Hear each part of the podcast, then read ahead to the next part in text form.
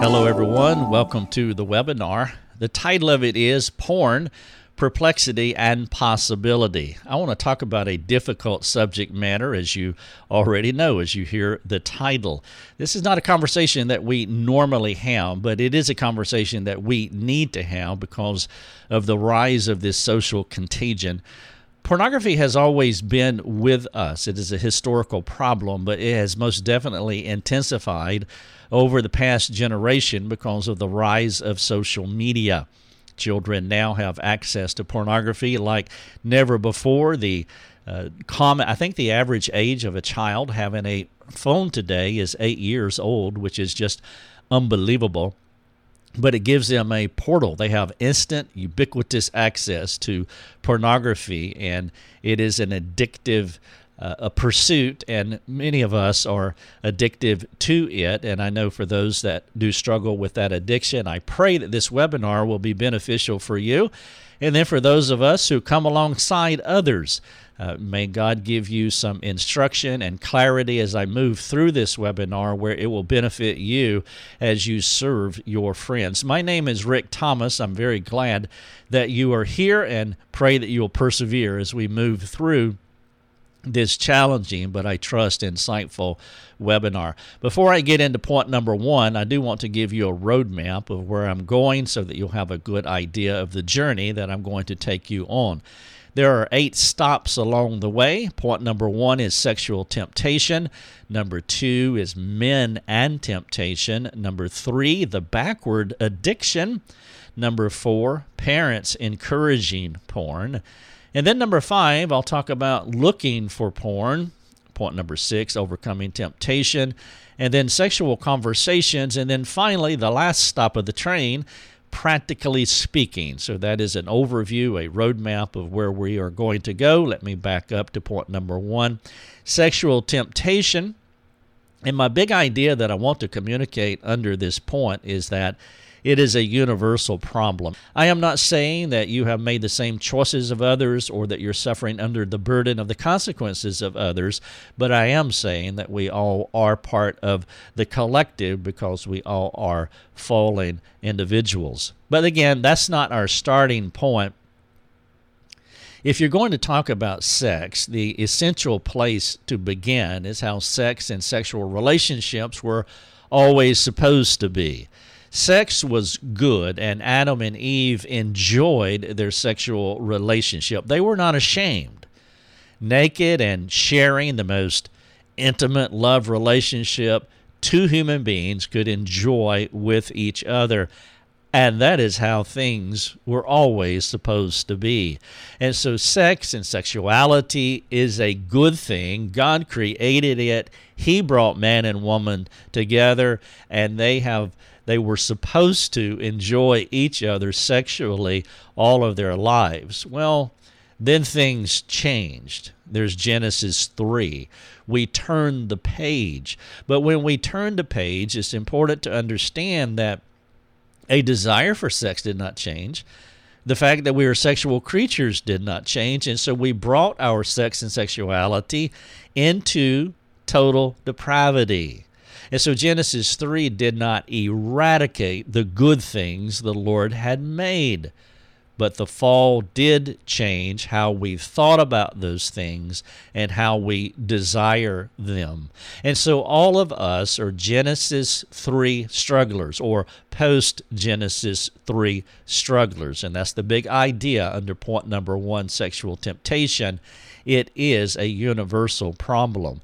And so if you hear about someone who's struggling with a sexual addiction, or if someone comes to you and they share their struggle with you, we want to guard our hearts and make sure we don't brand them like a lesser person in the human race because they're honest about how God made them as a sexual creature and how the devil has twisted them, total depravity, their struggle could be because of impure thoughts that manage their minds, that have taken their thoughts captive. It could be because something has happened to them in their childhood that has twisted their understanding of sex and its purposes. And we hear about this all the time. Children being abused and then they labor under the burden of that for decades. Well, we want to be careful regardless of how they got there, we don't want to brand them as lesser people as though we're outside the possibility of being tempted similarly.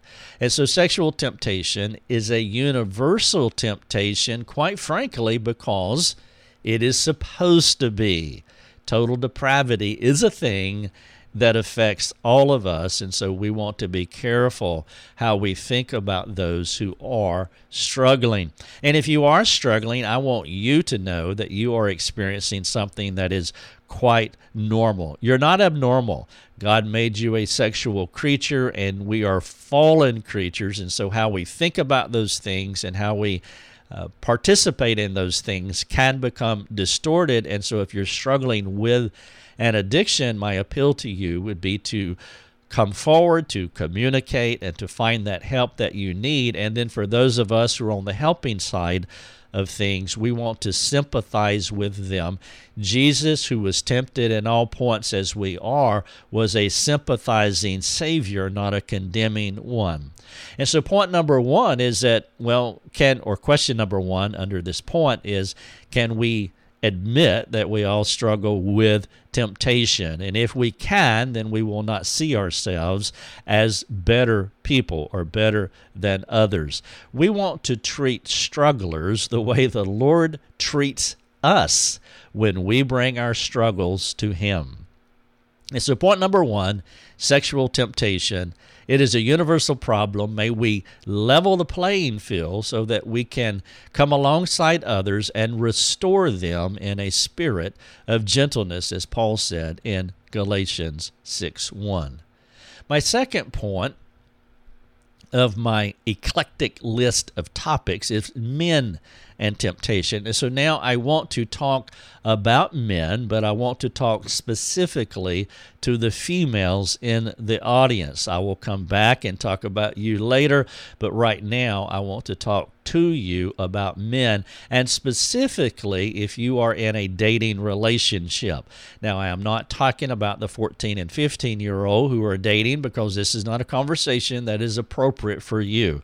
However, if you see the marriage altar not so far in your distant future, then this is an essential conversation for you uh, to plan for and to pray toward having with your boyfriend.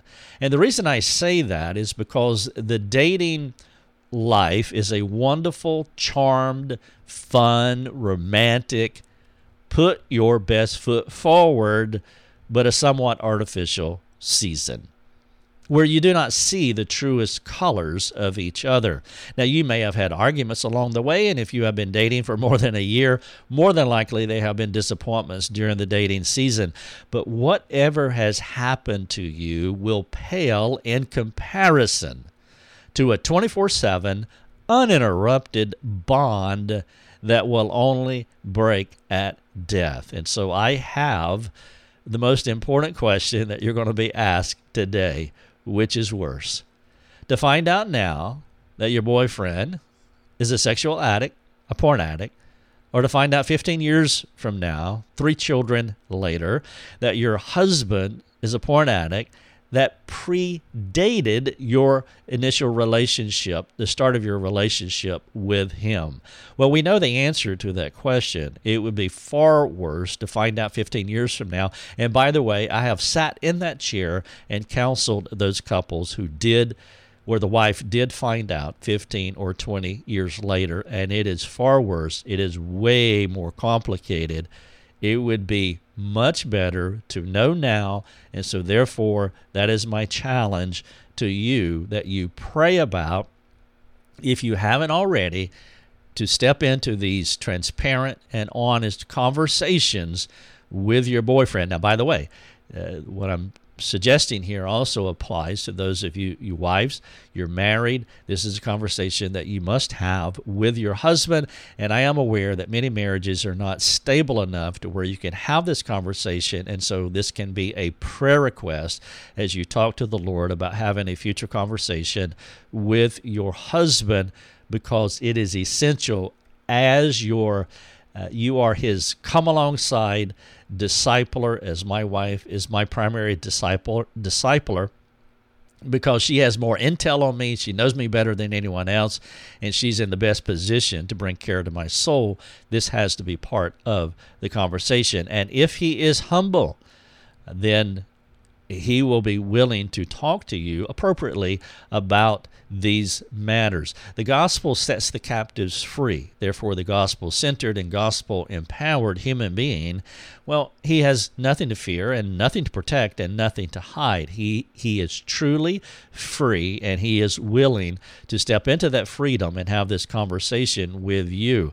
If he does not have this conversation with you, then perhaps that is your first sign that something is amiss. If he is defiant, if he's resistant, if he's deflective, if he shuts the argument down, if he gets angry, if he plays it down, it could be a sign that there is something deeper and possibly even more sinister going on in his life. And I don't want to create and elevate suspicion in your mind, but I want to speak as honestly about this matter since I am in it here, talking about porn addiction. I'm I want to go for broke, and so I want to uh, talk about all aspects of porn addiction, so that you have a you can walk into this with your eyes wide open. Again, I don't want you to be cynical or suspicious, but I do want you to be discerning, and there is a difference between those things. And so your first sign will be his reaction as you enter into this conversation. But before you enter in, perhaps there are some questions that you can ask yourself as you privately evaluate your boyfriend or evaluate your husband. Question number one Does he use sexual language? Does he use flirty language? Number two, how does he treat you? How does he treat his mother? How does he treat his sisters? For those of you who are dating and you have your eye on marriage, well, you already have an indication of how he thinks about and how he treats women because he has been living with at least his mother, I, I, would imagine, for 20 plus years. If he has sisters, he's been living with them for a while. And so you know how he thinks about women, how he talks about them, and how he treats them. When he gets married, he's not going to change. He's going to be who he always has been. Only repentance changes us.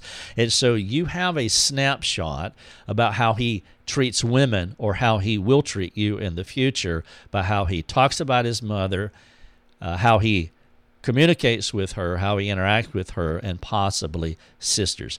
Does he protect you and your body? Does he look at the opposite sex in inappropriate ways. Now, you can slow this webinar down, you can pause it and jot these questions down or take screenshots if you wish. But I do have a lot of ground to cover, so I'm going to keep moving. But please uh, always remember you can slow this down and stop at any point.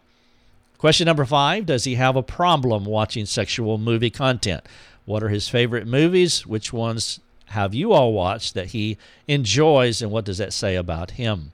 Is he appropriately open about his weaknesses? Now, as the relationship progresses, these are not conversations you have on your first on on the blind date. Uh, but again, if you have your eye on the altar and you're getting close to that, then your conversation has to grow in maturity and openness and honesty. And at some point, there needs to be always appropriate, but there needs to be openness about weaknesses. Is he modest with what he wears? Does he want you to dress modestly?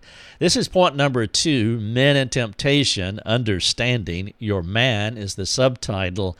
And the big question I'd open up with which is worse, finding out now or finding out 15 years later. Point number three is the backward porn addiction. Let me give you a quick backstory as to how this term came about.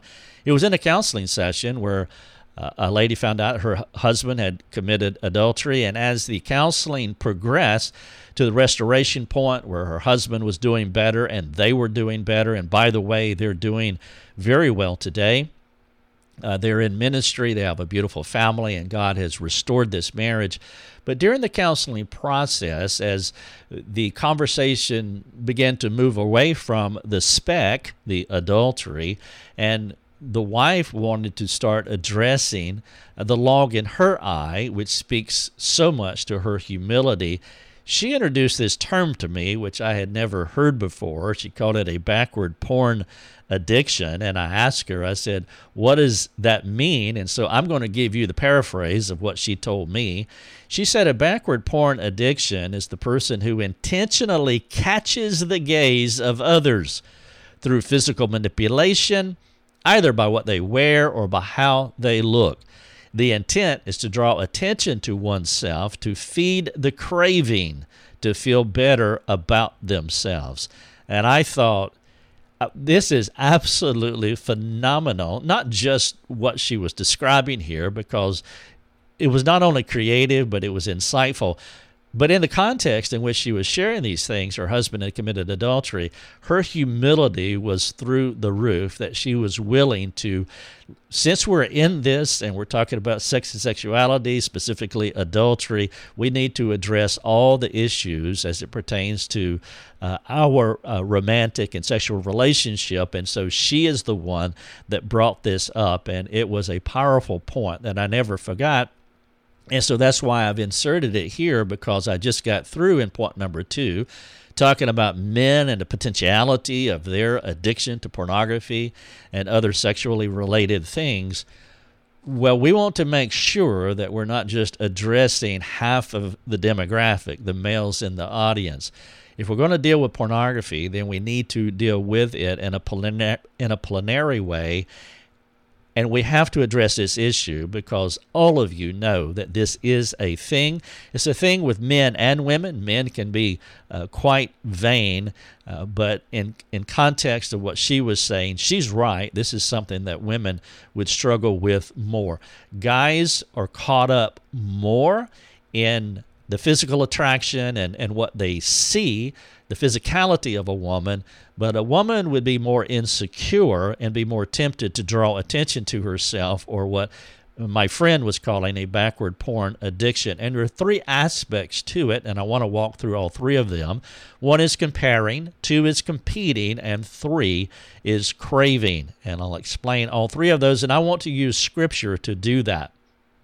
Comparing the scripture I have in view here is 2 Corinthians 10 12, where Paul said that we, we do not dare to classify, we do not dare to compare ourselves with some of those who are commending themselves. But when they measure themselves by one another and compare themselves with one another, they are without understanding. The King James Bible says that they, they are not wise.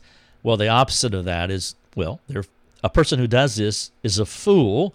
And so I just trust that Scripture will speak for itself, and may the Spirit of God illuminate whatever mind that needs to be eliminated. And if you have fallen prey to this idea of comparing yourself with with other people uh, out of a heart of envy or jealousy or insecurity, that God would help you to break that habituation. And if you need to, that you would seek help, that maybe you have fallen prey to that you are encaptured by this idea of a backward porn addiction. The second aspect is competing. The text of Scripture is Philippians 2 3 and 4, where Paul said, Do nothing from selfish ambition or conceit, but in humility count others more significant than yourself. Let each of you look not only to his own interest, but also the interest of others. And so, in context of a backward porn addiction, there is an element of comparing yourself to other people. And then, of course, there's a self righteous element of where we are competing, where you scan the room uh, to see who you can look down on or who you can elevate yourself above. That is a self righteous posture of the mind that is born out of this deep seated fear or insecurity about your physicality or the way that you uh, way that you look. And then the behavioral modificating uh, modification response to that is to dress in such a way to where again you're competing and so you can draw the attention away uh, from the other people. And so philippians 2 3 and 4 speaks uh, very powerfully to that. And then point number three is craving. The text is Proverbs 29 25. The passage says, The fear of man lays a snare, but whoever trusts the Lord is safe. Now, the idea here is that it's the person who is insecure. Fear of man means insecurity. A person who needs other people to approve them, to affirm them, to love them, to respect them, to accept them. All of those things is the constellation of the word cloud uh, that is in this person's heart. Because of their insecurity, they need affirmation and acceptance from other people. That's what fear of man is. And the writer here is saying that that is a trap. It is a, a snare that you will put yourself in if you have fallen prey to need the approval of other people. What we want to have is we want to have trust in the Lord. And so rather than submitting ourselves to a little God, we want to submit ourselves to a capitalized God, sovereign God, and we want to crave his opinion. We want his opinion to be satisfying to where all other opinions in the room are muted uh, because God's opinion of me is so profound, so potent, so powerful. And of course, his opinion of me is that he sees Christ in me. Because of who I am in Christ, God's opinion of me is fully satisfying. And because of that, I do not have to crave or uh, fall prey to the opinion of other people. Therefore, I don't have to dress in such a way to manipulate the opinion of other people for liking me. And so, a backward porn addiction has three heart idolatries the comparing a person, the competing person, and the craving person. And I trust these three scriptures will benefit you.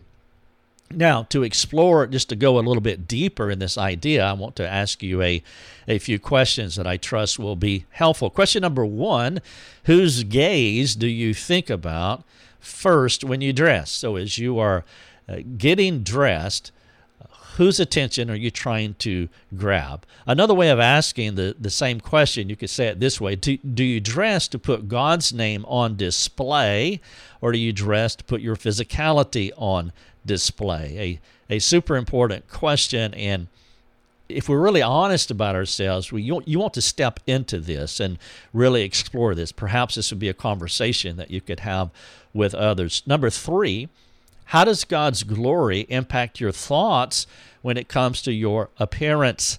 And then number four, would your friends say you are overly concerned about how you look? That is a courageous question that I'm asking you. And it would be a good question. If you have the humility, if you have the gumption. Uh, to have this conversation that would be important. And, and, and again not just for women but also uh, for guys because guys uh, we can we can be quite vain ourselves in how we uh, want to present ourselves to to the public. But would your friends say that you are overly concerned about how you look Again, you can slow this webinar down. You can pause it, screenshot it, write the questions down if you wish. Here's one more. Can you leave your residence without being sinfully controlled by how you look?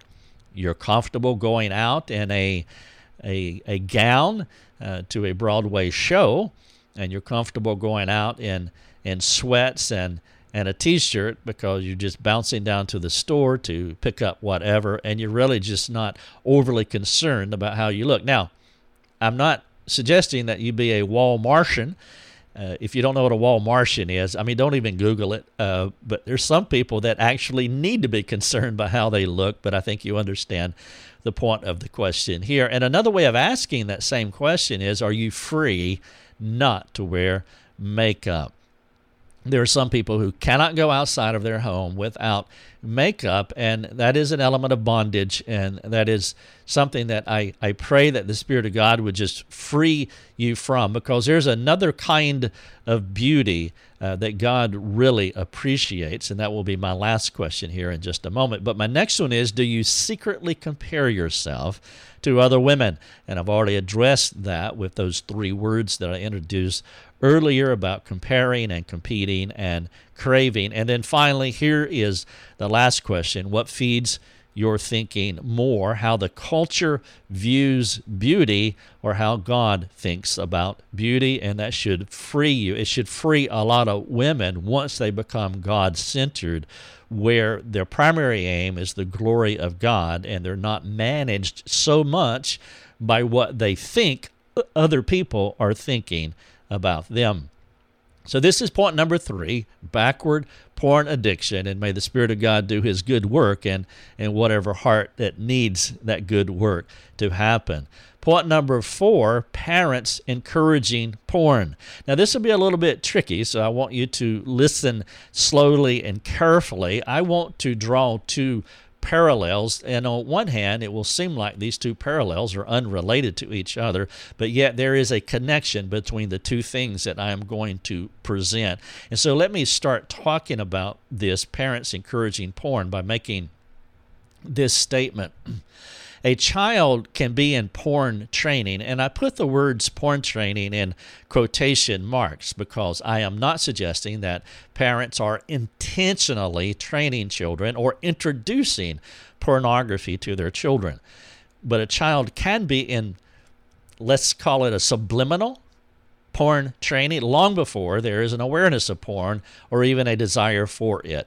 And so the child has no idea what pornography is. He has no idea of the word pornography for a decade or more. However, the first 10 years of a child's life can be subliminal porn training. And so I want to give you five illustrations of how a couple relates to each other and it communicates a message that has something to do with porn. So think carefully as I move through these five illustrations. The first illustration is a non romantic marriage.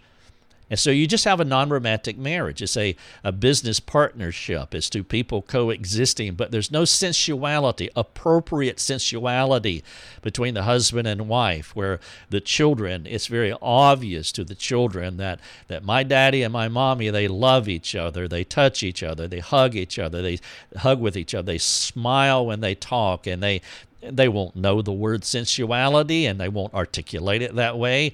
But as they get older, they'll say, My my parents were very sensual. They were appropriate, but it was obvious that they were it was a romance that was happening before our eyes uh, throughout our entire childhood. And that's one of the things that I appreciate about my parents. It was a romantic marriage.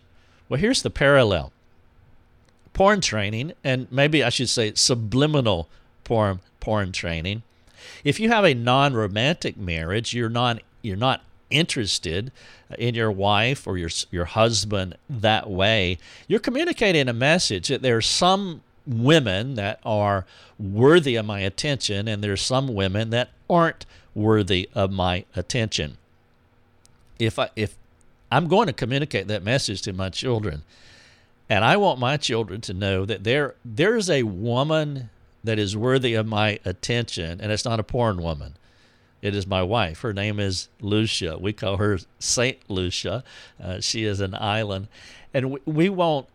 I want my children to know that yeah, there are women that are worthy of my attention. In fact, there is one woman, and I want to exhibit that and show that through appropriate romance in our home, and I want them to to see that because if you don't do that, then, well, a, a, a, a boy who is attracted to, when he grows up to be a man and attracted to a woman, he hasn't been trained to be attracted to the right kind of woman. And it sets the stage for the possibility that, well, there's another kind of woman, when it's not my wife, uh, that is worthy of my attention and of my sensuality.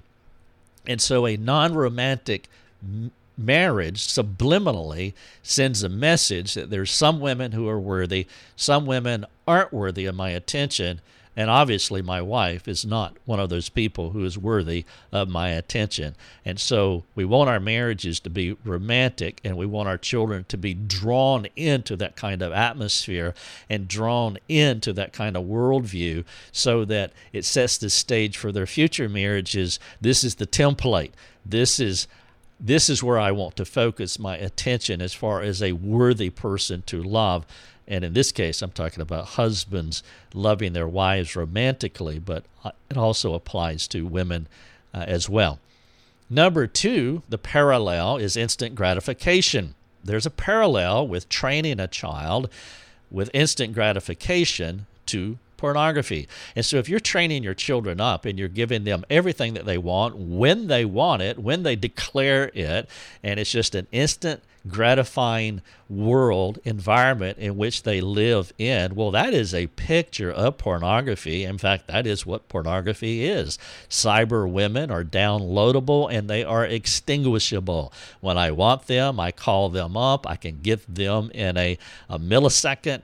And then when i'm done i can be rid of them and so pornography is a picture of instant gratification and so you want to teach you want to parent children away from instant gratification. You want to teach them other things like discretion and self control and patience and deferring.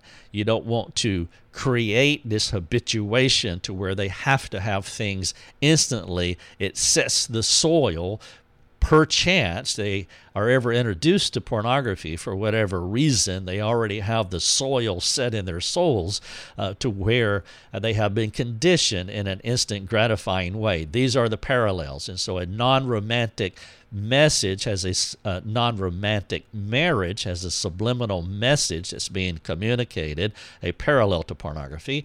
Instant gratification has a subliminal message that is a parallel to pornography.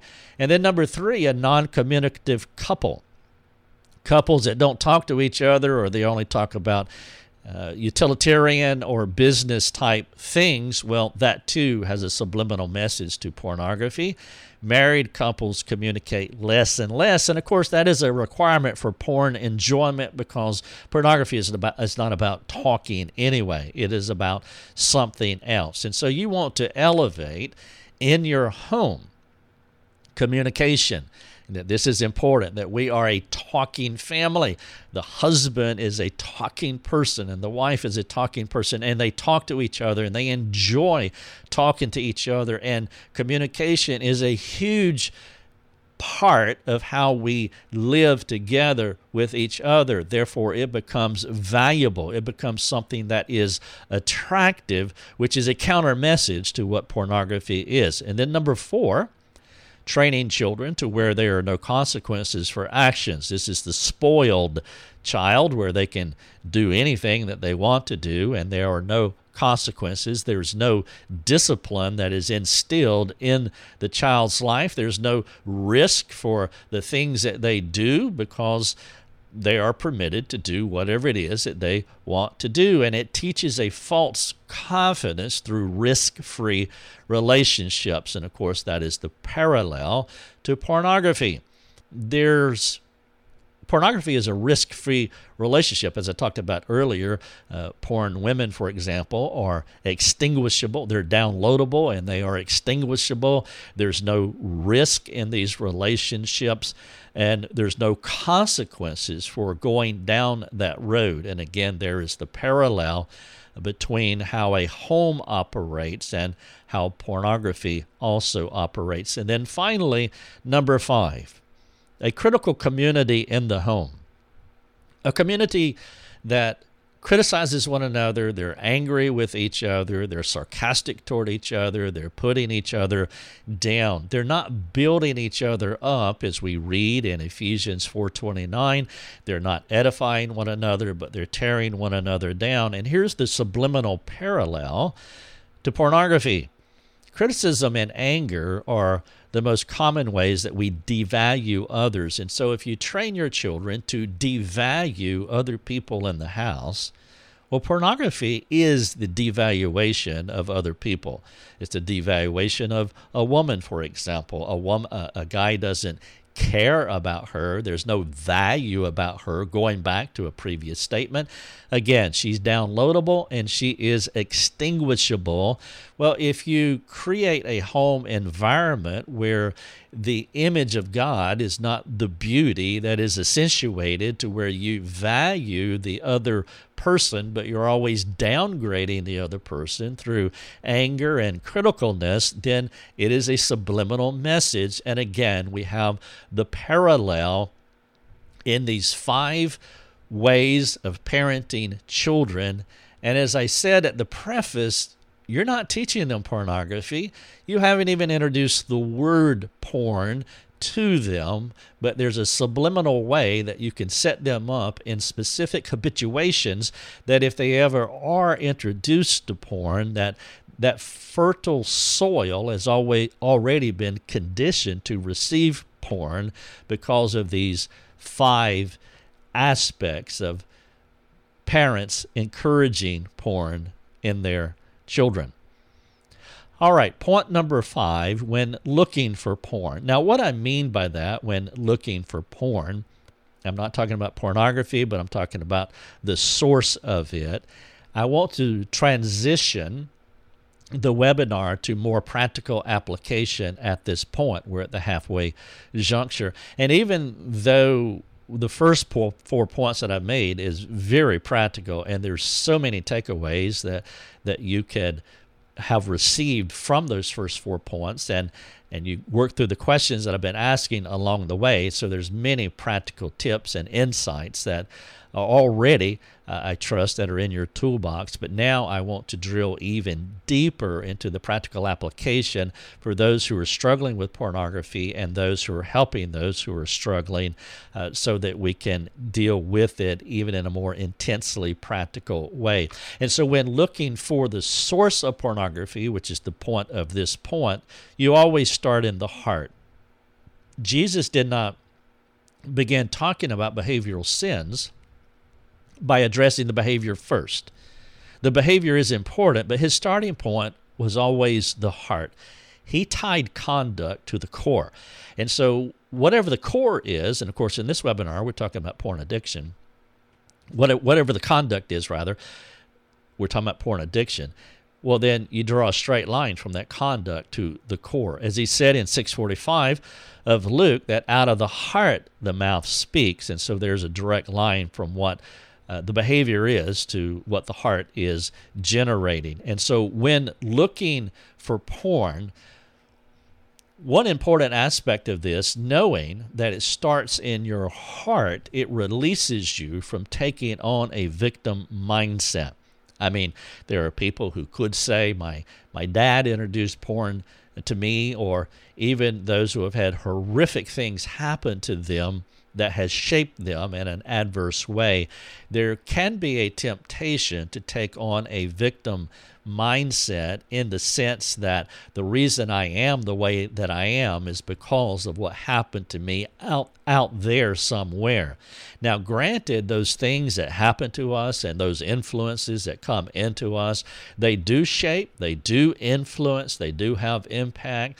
They can uh, create the habits that we find ourselves in, but we cannot continue to take on the role of a victim. That is not who we are as Christians. The word victim means vicarious, it is a person who is carrying the sin. And even though we may be carrying sin for a limited amount of time, at some point, we want to place that sin on Christ, who is the only one who can truly bear it. And so we don't want to take on the mantle or the identity of a victim throughout, because if we do, then there is no possibility of ever changing. And even if you have been victimized, which is a real thing, you want to find the help that you need so that you can cast that victimization on Christ who can truly carry it and vanquish it for you.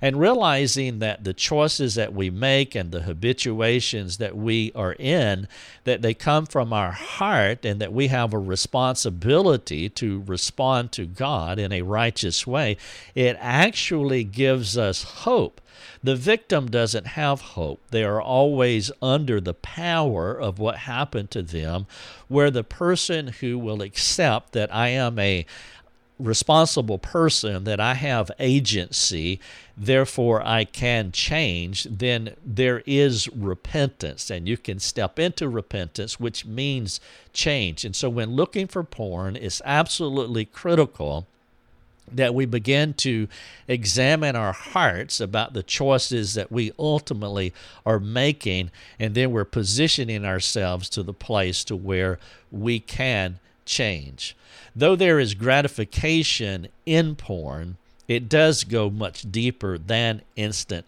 gratification. And so when it comes to understanding pornography and how it operates in our hearts, I want to give you some insight because sometimes people will think of pornography as primarily an external behavioral thing, which it is in a secondary sense, but pornography is a much deeper issue than what is seen visually or graphically portrayed on a screen.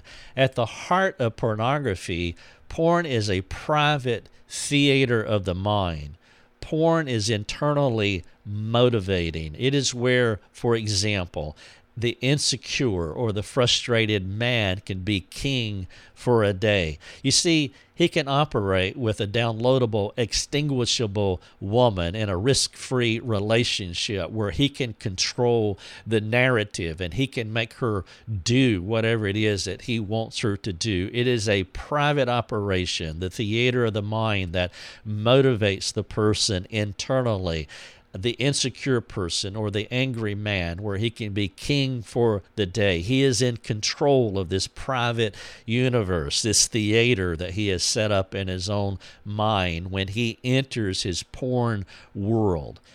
And in this private theater of the mind, it's usually a far cry from his real world that he lives in in his day to day affairs, where he does not have control, where he is not in charge, where he is not king for the day. And so the insecure man can go into the theater of his mind and he can enjoy this respite, this escape as he manages these cyber women and enjoys the process and what pornography brings to him. And that is the addictive nature of pornography. And as he does that, he feels a sense of control and he feels a sense of power. But what happens is eventually that process that he keeps entering into day in and day out, week in and week out, it eventually catches him. And Paul talked about it in Galatians 6 1. He says, A person who is caught in a transgression and the word caught means habit, it means addiction, it means that you're not in control anymore. That thing that you were doing, that you were managing, that you were controlling, that you were pulling all that you were pulling all the levers well, now it is pulling you. If you do something over and over again, it does become a habit. Now, habits can be wonderful things that help you to live well in God's world. But the downside of habits is that they can capture you and incarcerate you. And so, the thing that you did to feel good about yourself and to have that brief respite and escape from the life that you're not enjoying in your real world now has incarcerated you. And so, when looking for porn, it's important to understand that the starting place has to be always in the heart, the theater of the mind, what is going on in the heart of the porn addict, because porn addictive thinking is void of the gospel. The gospel is satisfying. The gospel frees us from these things, but there is something about the gospel that is not satisfying to the porn addict. Rather than running into Christ to find Him as our sole satisfaction, what the porn addict does is they're going out in another direction. And so porn pursuit happens when the gospel does not satisfy. And so there is a functional breakdown of the gospel in the porn addict's heart, and that is the antithesis that is set up. I am looking to uh, be satisfied. I am I am looking for pleasure, but rather than finding that satisfaction in God or finding that satis- uh, that pleasure in God, uh, we're going in another direction. And ultimately, that is the question that you have to ask well, what is wrong with God? Why is He not satisfying you? What is the break in the relationship with God that you are pursuing porn rather than God? The gospel shrinks these cravings for pleasure and for satisfaction and for affection and for affirmation.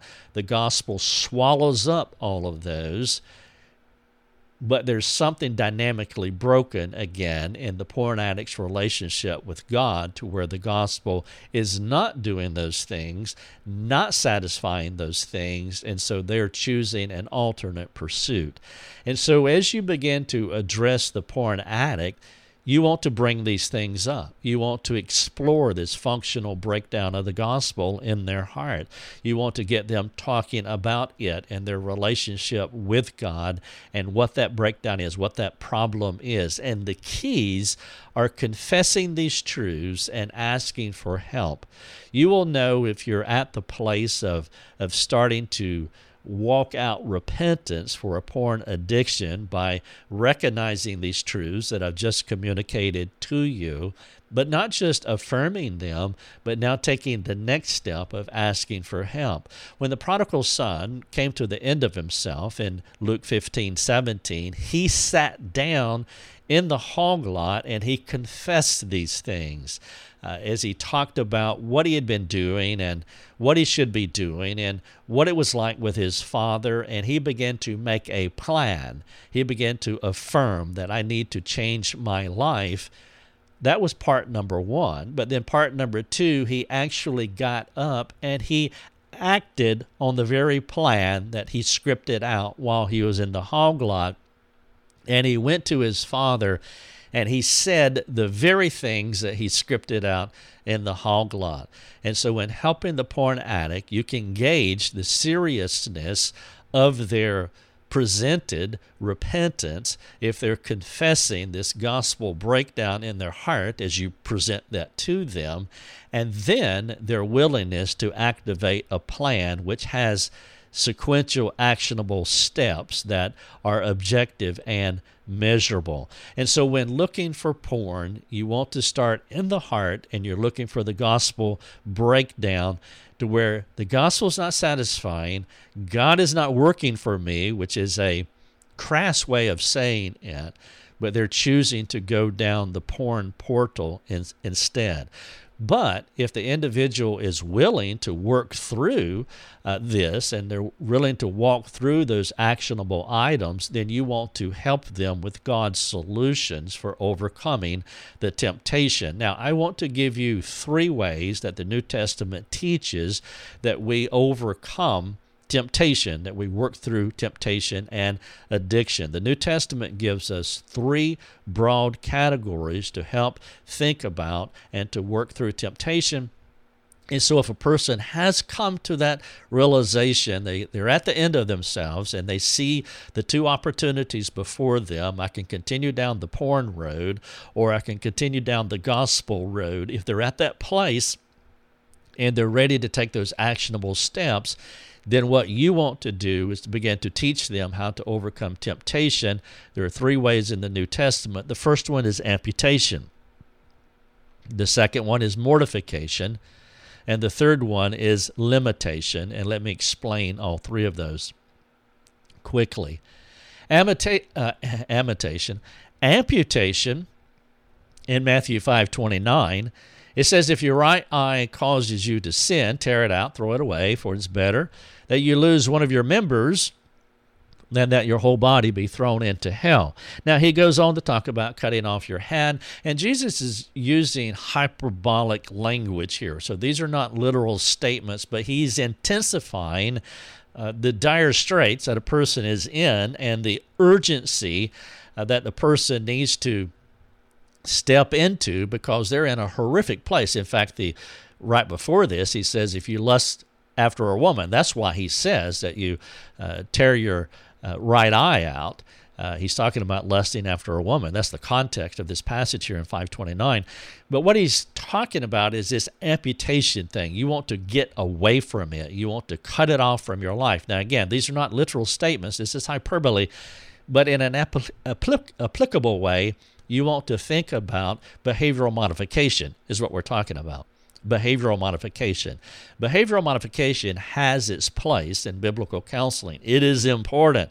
And so, if you are the alcoholic and you drive by the liquor store every day on your way to work, well, you want to amputate that and you want to find another way to drive to work. You want to behaviorally modify because you'll be drawn into that liquor store if you keep passing it twice a day to and from work. That is amputation.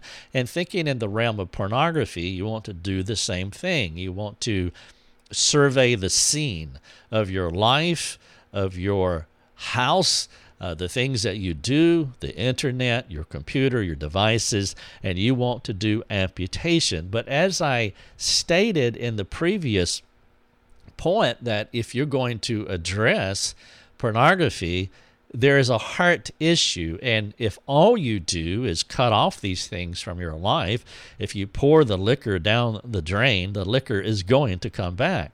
And if you cut off these various mechanisms or these tributaries that bring pornography to you or allow you to enter into them, they will come back because you haven't dealt with the problem at the root or in the heart, which is what the word mortification means. In Romans 8:13, Paul says, "If you live according to the flesh, you will die, but if by the spirit you put to death the deeds of the body, you will live. Now, what the word mortification means, it is an internal operation, and it means to to suck the vitality or or to extract the power of something out of you. The illustration that I commonly use to talk about amputation and mortification is the common cold. If uh, you have a common cold, there are amputatable things that, that you do. You you wipe your nose, you wash your hands, and you take medicine. All of those are physical behavioral things, and they have a role to play. They are important. But you also know, no matter what you do in an amputatable way, that it's going to be seven to ten days because to get over the cold because there is a disease inside of your body. And so, what you have to do, in addition to these amputatable behavioral things, is that you have to deal with the source of the disease or the cold in this illustration. And so, when it comes to a pornography addiction, yes, you do the amputatable things, but you also want to extract uh, the disease from the heart, to use the medical analogy, but the idolatries of the heart, and I'll speak to some of those idolatries in just a moment, you have to address it at the source. And then the third illustration is limitation. Limitation comes right out of Hebrews 12:1 where it talks about laying aside every weight and sin which clings so closely. And so everything in your life might not be a sin, but it can be a weight. And so if if television is a portal for you to look at pornography. Well, television is not in itself a sin, but it can be a weight that leads to sin to you. And so you want to, again, address those things in your life. You say, well, that's not sinful. Well, no, it's not. But again, if it's tempting and alluring to you, then you may want to limit those things. And so amputation, mortification, and limitation. Now, I want to share just a few questions about this idea of overcoming temptation. Uh, I've been talking about amputation and mortification and limitation. Here's a few thoughts as I wrap up this point, and then I'll move to the final two. One of the things that you want to address is like, does the person have clear sin categories? And what I mean by that is the temptation will be to round the corners off their sin by relabeling it, redefining it, and other minimizing tactics maybe they don't have clear sin categories because they've never thought about what they've been doing in a purely biblical way. And they have habituated themselves into this relabeling strategy or redefining, downplaying, minimizing. And even as they begin to walk out these actionable steps, what you're probably going to find is this habit here. And so you want to introduce them to clear biblical language and a way of talking about what they have done. And so, one of the things you want to examine are their clear sin categories. You also want to make sure that they have given their friends permission to speak into their lives. Now, this is an appropriate thing. This is like uh, ripples in a pond. You, you don't want to just broadcast this to everyone, but there's an inner circle of appropriate friends that you want to talk to and you want to share with them how temptations happen. You're starting to build your companions. And as you do this, this will help you to overcome temptation. And then there's another conversation that you can have, which is my seventh point. And as the the couple matures, uh, what you hope is that they can be honest with each other. Now this this will be hard and it may not be something that would happen in the beginning. If you're dealing with someone who is struggling with pornography, uh, it may just be you and him that are talking about it and you're not at the place uh, to bring this in the marriage to have these conversations because the marriage is just not just not stable enough. This is the ultimate litmus test. There's going to be elements of fear and guilt and shame. There's going to be anger and offenses, and there can be all kinds of problems. And so you want to make sure that the person who is coming through the addiction that they are in a stable place, and then you continue to intensify, and you hope that, or you add degrees of difficulty would be a better way of saying it, and you hope that they could get to the place of having these conversations within the home, which is the ultimate companion that you want in your life to help you to work through your your issues. And of course, you start with your attitude with God first. He is the stabilizer. And so, as you help the addict to restore their relationship with God and to begin to grow, uh, then you can start moving uh, toward the relationship within the marriage dynamic man's sexual temptations. That is what he struggles with, and and so it's a very real temptation. They struggle differently uh, than a, a, wife would or a woman would. And as you have these conversations, you know, just talking through this, it's important. It's been important for Lucia and I to have these conversations. How I, excuse me, how I am tempted differently than she is. But one of the problems with this, and one of the things you want to assess is that a wife will be easily offended by that. And that's understandable. Uh, but what you want is to be able to bring the wife along and to understand that all of us are totally depraved, but we are uniquely fallen.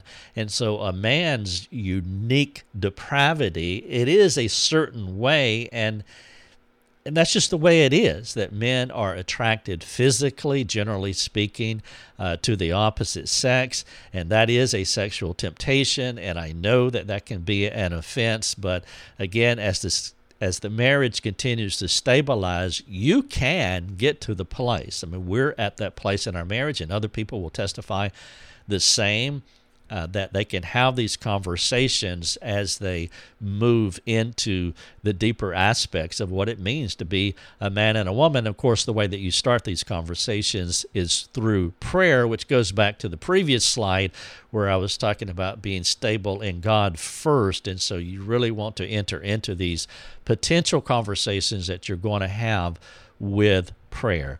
And then my last point is practically speaking. I want to quickly just lay out a practical plan.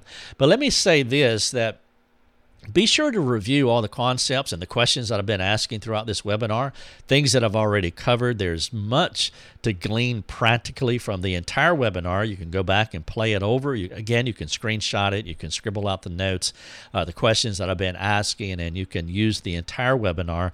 But let me hit a few practical ideas. First, I want to talk about transparency. Transparency. Uh, you want to be transparent, and part of being transparent is just being very open that a person who is addicted to porn has a worship disorder. I talked about that earlier, where you're at the intersection to where you're either going to uh, receive your pleasure from God or you're going to seek sinful ways of receiving pleasure. And if you go down a pornographic route, well, that is a worship disorder, and so there's something functionally wrong, functionally wrong with their worship. James talks about this in 114 that uh, we are we are lured away by our own desires. This gets back to uh, the heart of the matter, dealing with the core. So there's something wrong with this person's desire. So a part of their worship disorder are these confused and uh, sinful desires that they have that's drawing them into pornography, which leads to the question that I did ask earlier what is your problem with the Lord? Why are you going left when you should be going right? And so you want to uh, be able to have these transparent conversations with the person about their worship disorder. You also want to explain to them, as I was talking earlier, that God gave this uh, sex to you for a good reason, but Adam, because of the fall of Adam, it has turned evil, it has become distorted, and so you don't want them to over penalize themselves as though they are some kind of unusual or abnormal person. The truth is, they are acting normally. Abnormal is to be otherworldly, to be God centered. And so you want to walk them through this and make sure they have a good understanding of what God meant and what Adam is doing to all of us. And then you want to give them a plan. The plan is in Ephesians 4 put off, renew, and put on. And let me break those down for you. Let's talk about renewing, the center part. Putting off can be a behavioral modification thing. I talked about that with the idea of amputation.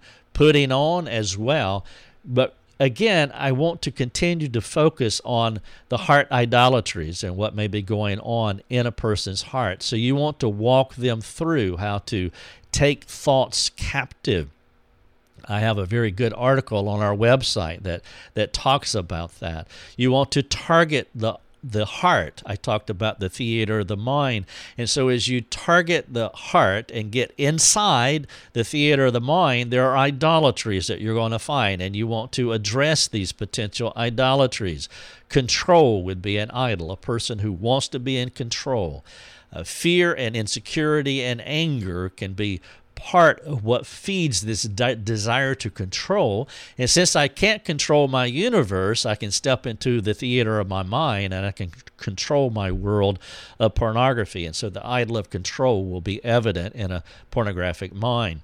The, uh, the idol of power a person who wants to conquer and and win.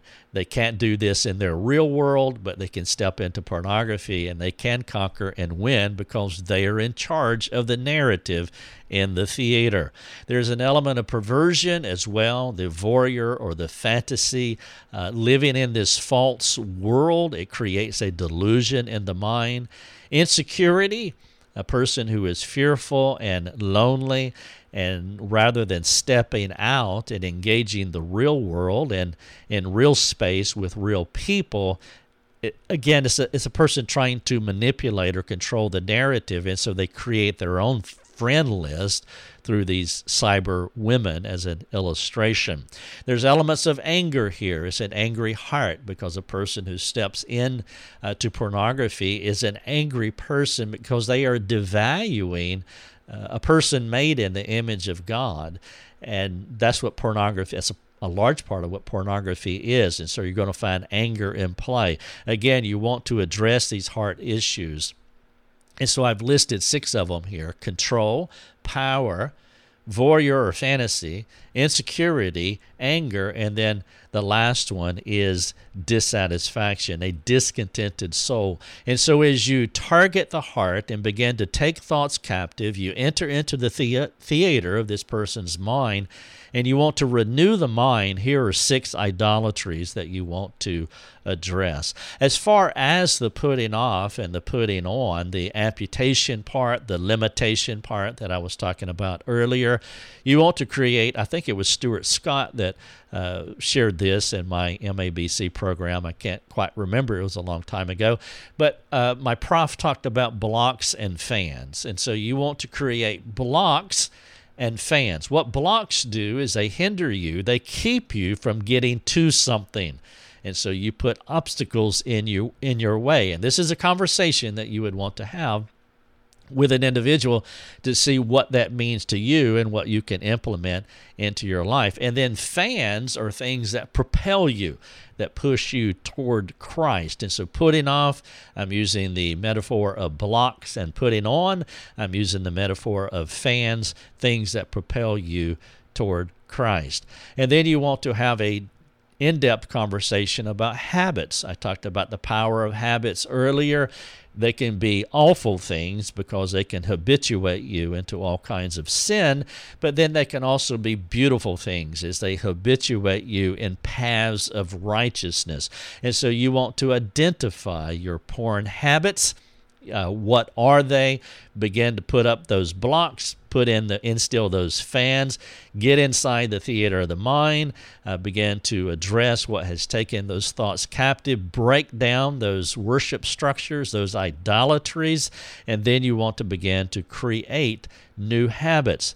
And then you also want to build a community around yourself. You've addressed many of the bad companions by dealing with some of the questions and ideas that I've been sharing with you. And then you want to begin to build good companions, uh, replace those companions, even up to the point to where you can have sexual conversations with your wife that are transparent to where she becomes one of your primary soul care providers. This has been a lot. I have have given you a, a lot of information. Here are the eight eight uh, points of my outline. Sexual temptation. I'm not going to rehash these. Men and temptation. The backward porn addiction. Parents encouraging porn, looking for porn, overcoming temptation, sexual conversations with your spouse, and then practically speaking. I would encourage you to do two things. One, go back and replay the tape, go through this slowly, stop, pray along the way, have someone watch this with you. Would be vital, and then ask questions along the way. And then, if we can serve you, I would encourage you to jump on our website. We have zillions of of words through articles, videos, podcasts. We have interactive forums that we can continue uh, talking about these things, and it would be a joy for us to serve you. So let us do that, but minimally, uh, build your friend list, your appropriate friend list, and work through the things that I've shared with you. And I'm so thankful that you persevered to the end. And if you have watched this far, then just let me encourage you. These resources are free. And if you have benefited from this webinar and other resources on our website, and you are in a position to where you can help us, well, I would encourage you to, would you pray about underwriting our ministry financially? Uh, it takes thousands of dollars every month to do exactly uh, what, what I'm doing here. And we have a team of folks that we pay uh, to do this. And so it's an expensive operation, but it's a joy of love to be able to share these resources freely. Of course, we cannot do this without our uh, folks who are underwriting our ministry by their gifts. And so if you are in a position to give monthly, annually, or one time, I would appeal to you to do so. The title of the webinar Porn, Perplexity, and Possibility. My name is Rick Thomas. It has been a joy to serve you. Thank you for watching. You have been listening to Life Over Coffee with Rick Thomas.